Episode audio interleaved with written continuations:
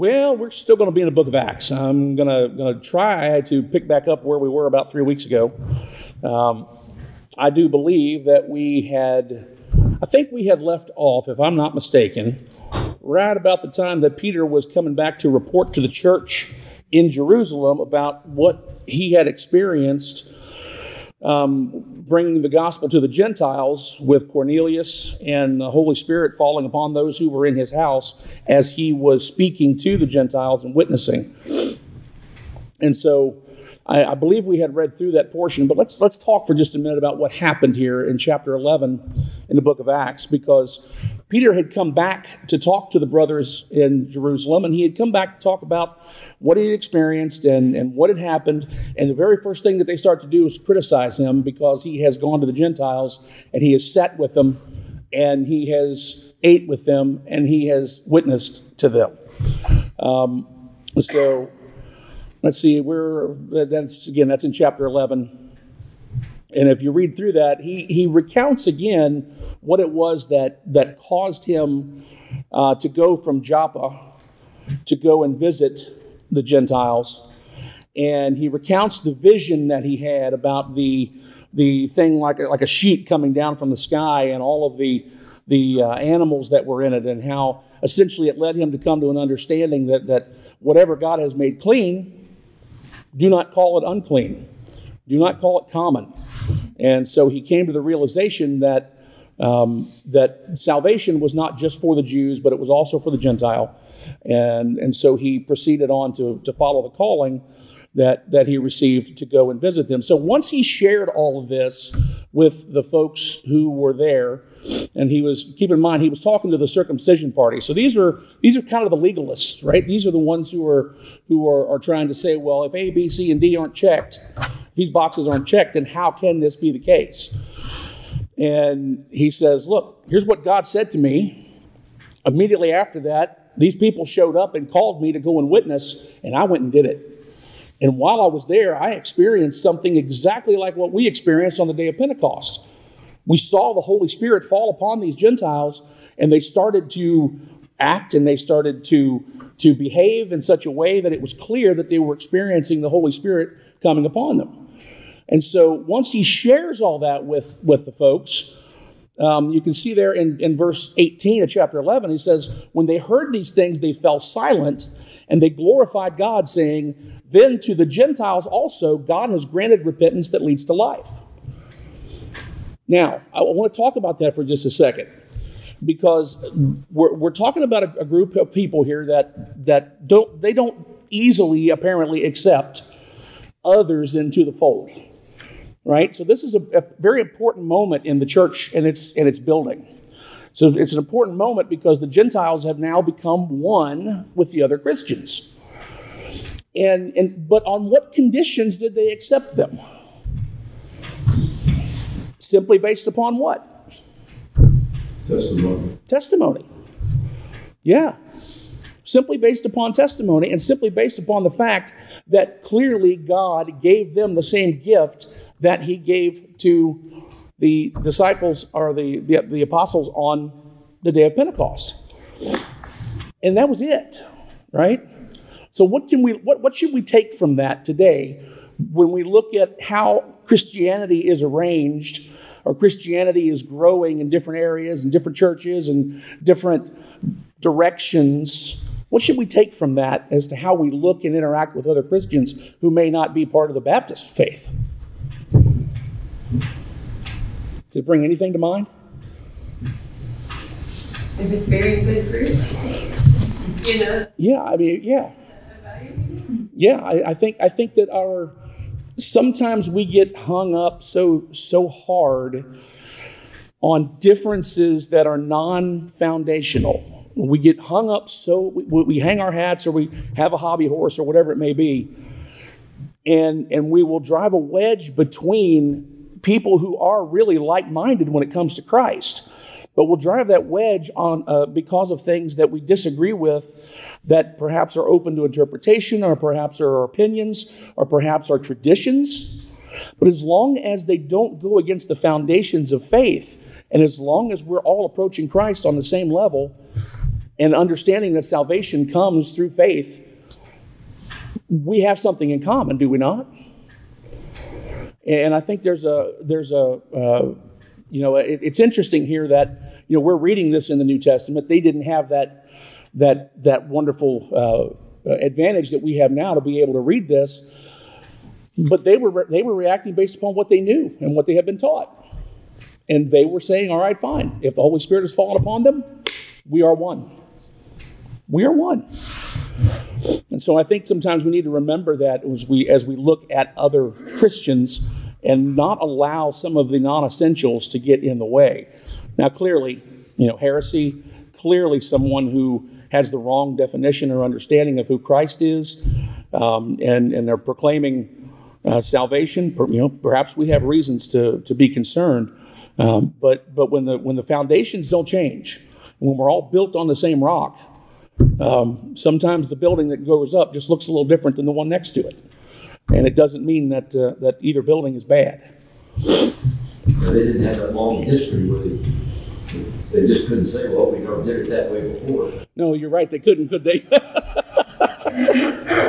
you know that really ought to be the Baptist motto. That should that should just be like at the bottom of uh, of the Baptist uh, faith and message. At the bottom, it should just say Baptist. We never did it that way before. because that just seems to be something that we say very, very frequently. just be the first edition of the Baptist and Message. Yeah. they would never change it. Yeah, that's true. Well, it hasn't undergone a whole lot of updates, I don't think. Well, it's Yeah. 63 and then another one in 2000. Now, see, I knew you'd know that, James. but let's just keep that in consideration when we're uh, when we are talking with others. It, it it becomes so easy sometimes for us to look at another another church, another denomination, another another group of believers, and to focus upon the differences as opposed to focusing upon what we have in common. And yeah, This is of the devil. absolutely it is. Yeah. Yeah, it absolutely is of the devil. Unfocused, we can't, we can't follow through with the mission, which is to proclaim the gospel. We're too worried about, well, this denomination says that you have to wear skirts, and this denomination says don't, well, we're gonna fight tooth and nail for what you're wearing today. Without a doubt. And, and then when you've got uh, this crowd over here that needs to hear about Jesus, we're worried about something. Yep, that's what it's. Uh, I always say that that the when we start digging into Scripture, you know, I used to tell, tell my kids all the time. I said, dig as deep as you can into Scripture, but do it for the purpose of strengthening your roots. Don't do it for the purpose of trying to uproot. Because when you're digging into Scripture to try to uproot, you're, you're going at it the wrong way. You're focusing on the wrong things. Satan loves for us to, to do what you just said. We start picking on those things. You, you know, I could I could find all kinds of things in Scripture that that that validate the wearing of the skirt. I can find things in Scripture that that don't validate the wearing of the skirt. So when you go to the Scripture to try and validate your own thoughts, in my opinion, you're uprooting and and you're and you're, you're causing divisiveness and you're, you're doing all these things that that the scriptures are not intended to do at that point. and uh, uh, so if we if we if we focus upon what we're supposed to focus upon when reading the Bible and going to Scripture and letting it uh, letting it speak to us properly, then we won't go down that path. And I think it's, important to know that if you, if you read, you know, we're always growing Christians. There's always, there's always a process of growing. And maybe this person, they, they read the scripture and then they suddenly have a conviction. Hey, I'm supposed to be doing this. This is going to help make my, okay, so they're in one part of their growth. So just saying, you don't do this, da, da, da, well, that person's not in that part of their growth. Maybe that, you know, that, that's important to understand too, is people, people grow in their faith at different rates. Absolutely. You know, it's, it's just like when you're growing as a child. One child may learn to walk faster, one child may learn to tie their shoes quicker. You you know, but the same two children will be different. And I think as followers of Christ, it's the same thing. Our convictions may lead us different, but as long as we're all growing, that's really what is essential in our walk with Christ. Yeah, so what I, was, what I say in the, the sermon the other day, I said it would be great if, if at the moment we believed, we would just suddenly completely mature, and, and we had this we had this incredible desire to, to obey God, and and everything was just you know I like to say sunshine, lollipops, and rainbows, but it just doesn't happen that way. It just doesn't happen that way. It's a process. Anybody else have anything? I think maybe the, the hour time change has affected you all more than I realized. Strangely enough, it gave me an extra hour. Paul, I don't know if I want to ask this, but how? Because I teach children in China, their time doesn't change in the fall. So that requires me to get up an hour earlier to teach them all winter long. Oh, I see. So when we spring forward, I get an hour back. Back. well, you always have been a little different. Always have Yeah. to accept Okay, good enough. Cup half, cup half full. Yeah, cup half full.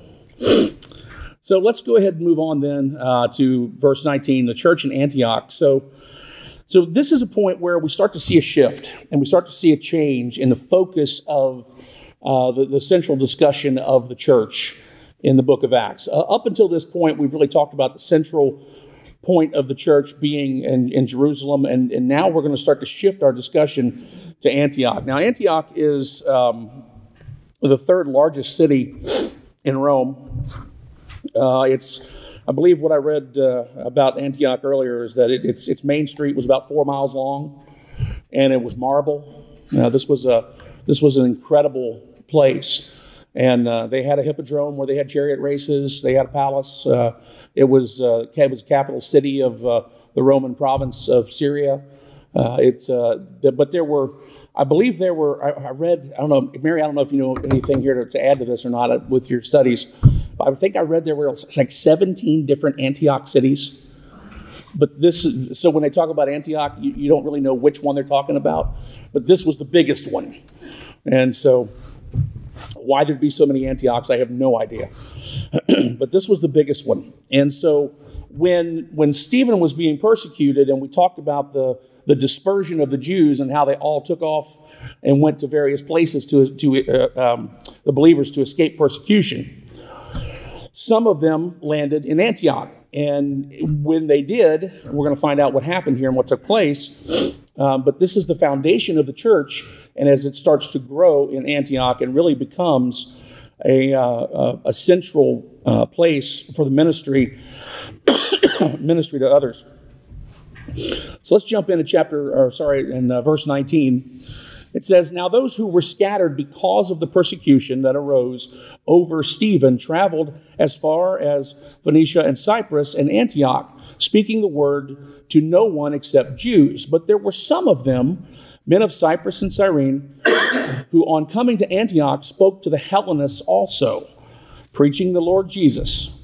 So the Hellenists, these were the Greek speaking um, Greek speaking Jews who lived in the area, and uh, they, they were going ahead and, and, and witnessing to them and preaching Jesus Christ. Verse 21, it says, And the hand of the Lord was with them, and a great number who believed turned to the Lord. Notice there in 21 when it says, And the hand of the Lord was with them. We find that throughout here as, as, as the descriptions are being made, that there's a reference always that this church being built and people coming to the Lord is not the work of men. It's the work of God moving his hand, building his church, and growing his church the way that he intends for it to grow. So we find out that the, that the hand of the Lord was with them, and a great number who believed turned to the Lord. The report of this came to the ears of the church in Jerusalem, and they sent Barnabas to Antioch. When he came and saw the grace of God, he was glad, and he exhorted them all to remain faithful to the Lord with steadfast purpose. For he was a good man, full of the Holy Spirit and of faith. And a great number of people were added to the Lord. We'll keep reading in 25 says, So Barnabas went to Tarsus to look for Saul. And when he had found him, he brought him to Antioch. For a whole year, they met with the church and taught a great many people. And in Antioch, the disciples were first called Christians. So, Book of Acts tells us that this is the first time in Antioch that the word Christian is being used to describe the believers. We know that we've been looking, as we've gone through the book of Acts, at, at, uh, at the Apostle Paul's ministry and how it's starting to build and what he's, being, what he's actually doing. Um, I believe we're, we're still looking at about uh, uh, 12, 12 years, give or take. Was it, was it 12 or 14 years since Paul was saved on the road to Damascus to now? So there's a pretty good gap here of time where, where we, we do find out that Paul's been doing a lot of things. We don't have a, a full account of what he's been doing, but we know that Barnabas decides to go back to Tarsus to, to get Saul because it's time for him to start working his ministry and doing what God has called him to do, and he's continued to be prepared. I find it I find it a little bit interesting that when we do read some of the times in, in, uh, in Scripture, that uh, um, I think I read in ESV study, study notes that there's some discussion as to whether or not the years are counted as full years, as we would do now, or if they're counted the way that they used to be counted, where it would be a partial year. And I thought, well, how much difference would that really make? Well, if they say 14 years is the time frame, they could actually mean 12 years and two months, because it could have been one month in the previous year, and then you have 12 years, and then uh, 10 years, 11, I'll get it right, 11 years, and then one month in the next year. So, so without them being full years, there could be, you know, what would that be? 20 months that wouldn't actually be part of the 14 that we would hear. So, does that make sense? I, I said that kind of jumbled up, but I see Paula's face is like, I don't know if I get you or not. I think I do. Okay. Yeah, instead of being 14 full years, it could be 12 years and a month here and a month here. So they would count that one month as a year and just lump it in together. it's kind of like, you know, if I was, if, if I had my, my, my, my 50th birthday, which I did, and then the very next month I said, now I'm 51. Um, but I wouldn't want to do that. Sounds like the artifice. What's that? Seventeen years Yeah, you want to, yeah.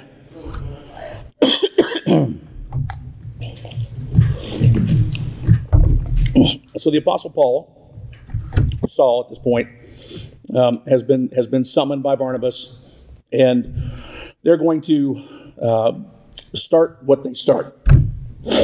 Let's uh, go back down to 27 here. 27 says, Now in these days, prophets came down from Jerusalem to Antioch, and one of them, named Agabus, stood up and foretold by the Spirit that there would be a great famine over all the world. This took place in the days of Claudius. So the disciples determined, everyone according to his ability, to send relief to the brothers living in Judea. And they did so, sending it to the elders by the hand of Barnabas and Saul. I have a question. We started talking about in the beginning of the book of Acts about how Christians lived together and how every need was met in this, this, this communal, this, if you will, communism approach to, to being together as Christians. And we are seeing something here where relief is being sent to the brothers in Judea. And we don't really hear of that every need being met scenario past the early descriptions of the church in the book of Acts. It starts to get to a point where, where aid comes in from other places and, and there are things that need to be met. Does it seem as though that arrangement, if you will, where the, where the church was early growing and just getting its feet wet, was a temporary situation? Well, once you became a Christian, you probably couldn't get a job anywhere else. Mm-hmm. Probably not. Probably not. It hardship was hardship would fall upon you. I mean, Christ Christ guaranteed it, right? Hardship's going to fall upon you. Um, and so I'm just I'm just curious as to the fact that relief is being sent to those. Now, obviously, there's still an effort underway to try to take care of one another, but it doesn't sound as if that communal uh, arrangement still exists at this point, uh, and that and that folks are still are, are starting to have have issues. I just wanted to see if it sounded that way to everybody else. but clearly, we're called to take care of one another, and clearly they were they were doing that uh, at this at this stage of the game to the best of their ability. Um, so so we have that happening. Um, we talked about the church in Antioch, and and verse twelve or chapter twelve gets into uh, the time of Herod the king and, and what has taken place here. So let's just go ahead and read through this, and we'll we'll talk about it as well. It says about that time, Herod the king laid violent hands on some who belonged to the church. He killed James, the brother of John, with a sword, and when he saw that it pleased the Jews, he proceeded to arrest Peter also. Why do you think it pleased the Jews? They were believers in Christ. I, I would assume so. Um, it's interesting, though, in referencing commentaries on this, I didn't find anybody who, who, who ventured a specific explanation. I even found uh, one, one group of study notes that said um, it's not clear why it pleased the Jews. I'm not entirely sure myself. Probably because, uh, one of the possibilities, James is just out preaching. It- absolutely, it could, could very well be that. He just couldn't handle the, couldn't handle the heat. Yep, so they wanted him out of the kitchen. And Peter was what, probably just as bad or maybe maybe worse. Yeah. so he so so so James, brother of John, is killed. Then Peter gets arrested, but it tells us here that this was during the days of unleavened bread. Why is that significant? Because leaven was a type of sin. Yeah. What's what are the days of unleavened bread? Passover. So it's, it's the seven days following Passover.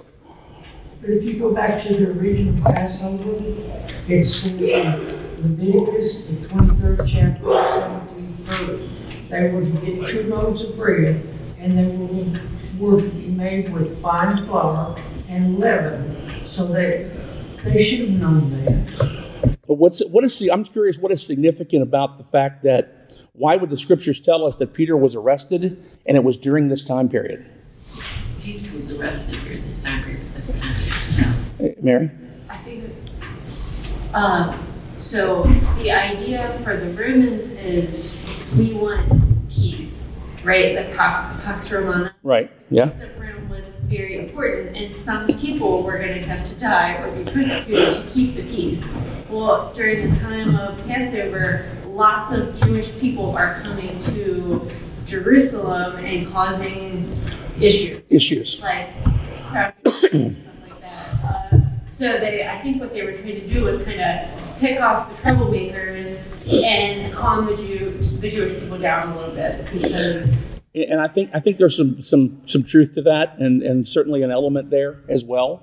isn't this before like 70 AD when they have that major uprising? This is yeah so yeah this is before that, like tension is still brewing from a political standpoint, and maybe they're trying to. and and and, and I would I'd go along with with, with that whole socioeconomic uh, or, or or or picture that you painted, um, but I also read very very simply that um, any executions that took place during that period.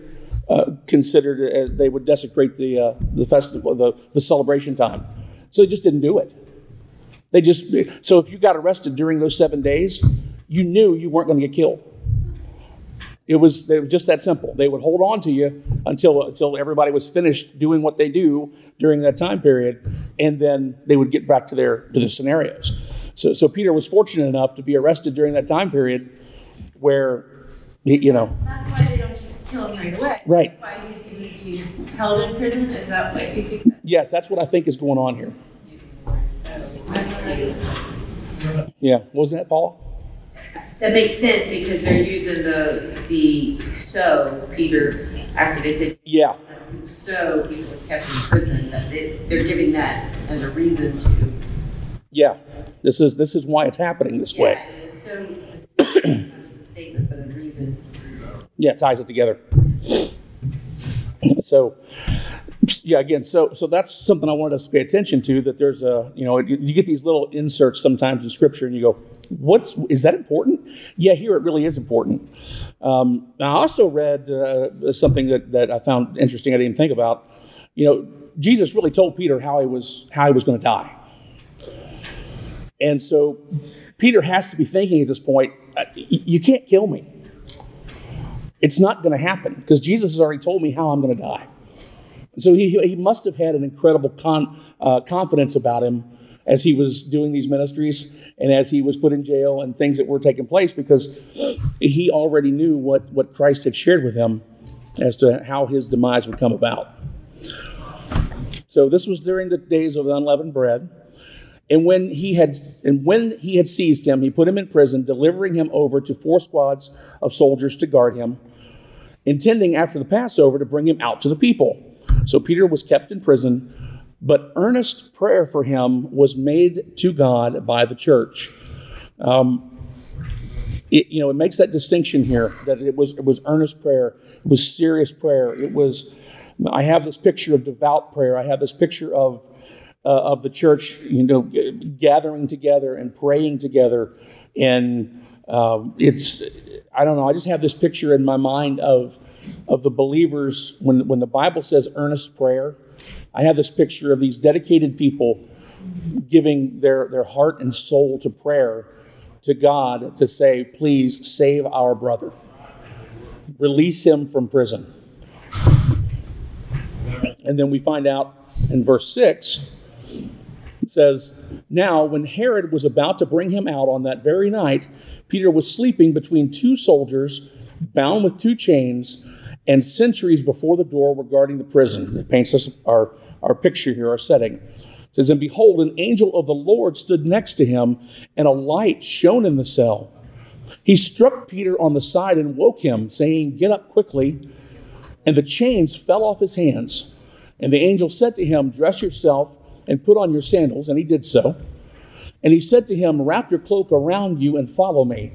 And he went out and followed him. He did not know that what was being done by the angel was real, but thought he was seeing a vision. So he basically thought he was dreaming. In verse 10, it says, When they had passed the first and second guard, they came to the iron gate leading into the city. It opened for them of its own accord, and they went out and went along one street, and immediately the angel left him. When Peter came to himself, he said, Now I am sure that the Lord has sent his angel and rescued me from the hand of Herod and from all that the Jewish people were expecting. So Peter has been let out. Peter, Peter has is now um, essentially he is safe. He's on the outskirts, and and he can go back to uh, to the to uh, the believers. We'll keep reading here for another minute. Uh, it says, chapter, and verse 12, when he realized this, he went to the house of Mary, the mother of John, whose other name was Mark, where many were gathered together and were praying. And when he knocked on the door of the gateway, a servant girl named Rhoda came to answer. Recognizing Peter's voice, in her joy, she did not open the gate, but ran in and reported that Peter was standing at the gate. And they said to her, You're out of your mind. But she kept insisting that it was so, and they kept saying, It is his angel. What does that mean? He's already dead. I, you know, I, I thought that too. That's exactly what I thought. Oh, they think they think that he's he's dead and it's his spirit or something. But but but you know, Scripture obviously teaches clearly that we don't become angels when we die, and so I so I so I started to discount that. And uh, the best thing I could find is that they have a belief in guardian angels. That this is this is Peter's guardian angel come to deliver a message. It's not actually Peter. Verse 16 it says, But Peter continued knocking, and when they opened, they saw him and were amazed. But motioning to them with his hand to be silent, he described to them how the Lord had brought him out of the prison. And he said, Tell these things to James and to the brothers. Then he departed and went to another place.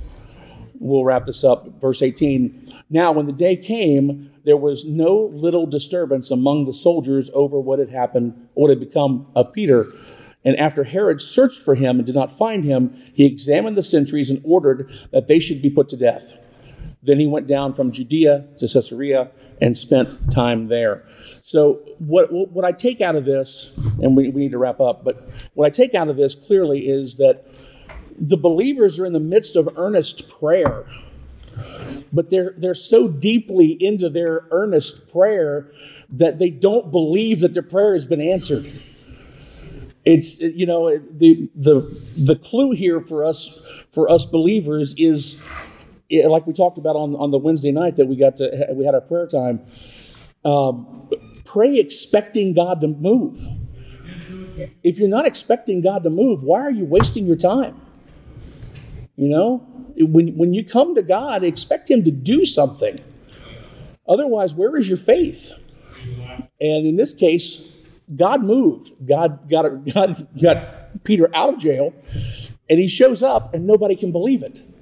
It's amazing, and uh, it's it's just I think a lesson to us that when we when we pray earnestly, expect God to move, and don't be surprised when He does something. Any other comments or questions before we uh, we wrap up? I don't mean to abruptly quit there, but I wanted to get through that whole passage. It's kind of like, you know, the prayer, you pray for rain and not rain in an umbrella. Yeah.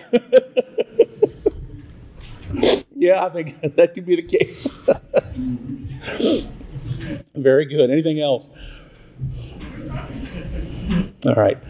Well, we will pick up there next week, and um, we will talk about the death of Herod, which is actually out of chronolog- chronological order here.